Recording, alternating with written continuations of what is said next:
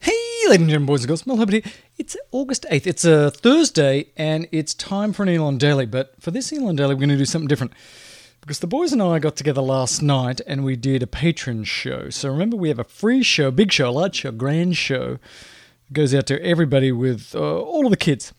But then also once a month, we do a patron show for the Patreons that pay the cash, the cashish. So I've taken a little segment and I'm going to just drop it in here for the Daily Show because it was funny, it was humorous, it was cool, it was good. And you should become a patron because the show is great and we could expand it greatly i- if you'd help out. I'm just saying. So here it is, ladies and gentlemen, boys and girls. It's Tom and Robert and Mel, and we're talking about things that are ridiculous. Here we go. Well, let's move on because Let's uh, go to the moon. Let's, Jeff. It's interesting. There's so much math we need to do. He brought us macaroons for God's sake. Yeah, we'll We- do some math. We'll do some math for macaroons. and by we, probably Mel. probably me. Yeah. Yes, and uh, and I'll do it on the Daily Show. But uh, you know, we've been going for an hour, and it's uh, you know, it's a patron show, and we want to make it really good. But I, I got to tell you I something. think that half of the Patreon supporters have already died. Hey. Because they were in the car listening to the show and they may not be as stimulated as they normally are when you're telling fart jokes. Look, I just want to say this. Um, it's over. Why? What's over? Humanity is over. Why? Do you really want to know? I'm gonna tell I'm super curious as to why you think humanity is now over. you. well, there's this little country. It's called Israel. Okay. and they built a spaceship. Mm-hmm. And they sent the spaceship to the moon. Mm-hmm. And on this spaceship, they put tardigrades. How do you pronounce it? That sounded pretty correct. I don't know. I They're never called even water heard bears. of these things Isn't that before. something from Doctor Who? Tardigrades uh, or water bears are these tiny microscopic organisms. They look under electron microscope like. Uh, what do they look like? They look like bears.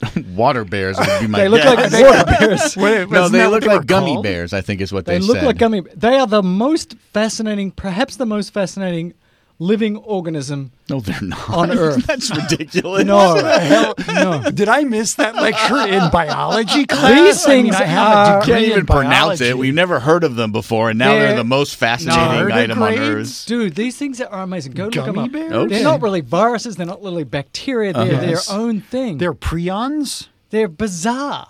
Okay. Mm-hmm. But they're these tiny little organisms, and they are built to last. And when I say built to last, what I mean is you can put them in the vacuum of space. Isn't that the Eveready bunny? Yeah, exactly. You can put them in the vacuum of space. They can do without any water for decades. The longest surviving tardigrade in the most extreme conditions, like no oxygen, no water, no nothing, that we know of is 30 years. and we don't have aliens on this Earth. Okay, so they sent a bunch of these little buggers, and they look alien. They, But s- They sent them to the moon. they sent them to the moon. Not only that, they also sent human DNA samples and a whole bunch of other things Mm-hmm. to the moon on this Israeli uh, rocket ship, and the mother ever crashed. oh no! It was So- supposed to land. It was So- supposed to land, and it was like, oh, we're going to put a little thing here. Do you, do Uh-huh. you know why they sent these water dwelling, eight legged, segmented micro animals to the moon? No, why the hell did they send them? I don't know. They were first discovered by German zoologist Johann August Ephraim Goetz in easy for you to say. 1773. Let Mel say it. Yeah. But he didn't name it. They were named by an Italian, of course. Of course. Yeah, why did he pick tardigrade? I could go to the Wikipedia page and read more, but I'm not. going Please to. don't. Please, don't. don't. Yeah. Uh-huh. But the point is, I don't know why they sent them. They sent a whole bunch of other stuff. I think it's one of these like, we'll put a little capsule on the moon. So if the aliens come, we'll show them all the stuff. But they also put human DNA up there. Uh-huh. So just follow me on this for a second. Just Oh, follow me no, on I this. don't want to, but okay. Isn't there human DNA on everything we send into space? I mean, they're trying not to put. They're putting contaminants extra on it, but DNA. some dude sneezes and there's DNA on yeah, it. there must be DNA on like all the lunar rovers and the Yes. flags Yes. and stuff that we put okay. up there, right? So All that's right. fine. There's lots of DNA up there. So now you've got these tardigrades that can't be killed, that live forever. Okay. Human DNA Oh. Uh-huh. crashing on the moon. Uh huh. And okay, the moon has no Earth atmosphere, so we don't know what solar radiation I'm just might, showing what them. impact a, a much more aggressive amount of solar radiation or- Right. or, atmospheric Radiation, space yes. exposure might Yes. do to these things. But Mel is is is postulating, I think, in this conversation that maybe they're going to eat the only thing on the planet once they wake up, which is Thank you. human DNA, Yes. and then reproduce Hello? with that human DNA, Thank and you. we'll be tarda humans or humagrades. Humagrades? I'm no Stan Lee. All right, Mel. I I'm going to take know- a picture of you in a tardigrade. I'm no Stan Lee, but this is the setup Oh Uh-huh. no! for tardigrade superhumans. So Oh my te- God. SpaceX is talking about being on the moon in two years. Uh-huh. Guess what? They're going to have to fight. These mother effers are going to be up there ready to bite your head off. Well, you want to know I why? cannot wait to get these you know, letters. Elon already considered this. Elon Musk has this down.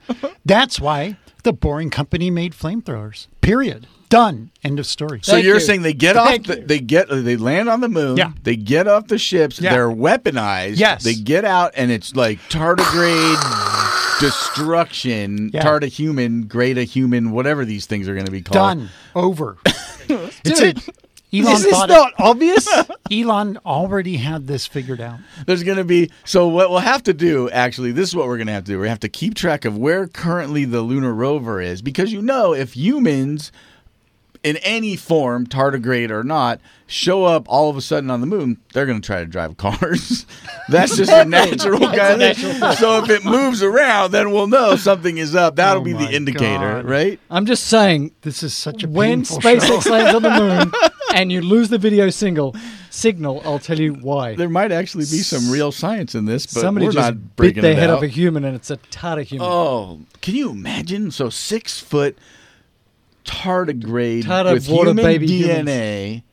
That would it's be like a, it's horrible. like a ridiculous uh, cartoon movie, It would be but fun it's though. real. Mel, you have finally gone over the edge on this Elon, one. Elon, be careful when you when you build your colony. You bring the flamethrowers. It's- that's right, ladies and boys and girls. It was a big show. It was a large show. It was a grand show. It was a patron show. And all joking aside for one moment, I think we can expand the show a lot. I think we can make this even better. I think we can add video. I think we can do a lot of things to it. But we need some help. So, If you've got uh, the will within you, I think today, as of the day, I think we have six or seven thousand people a day listening to this show. Think about just giving a dollar, just a dollar a month, two dollars a month.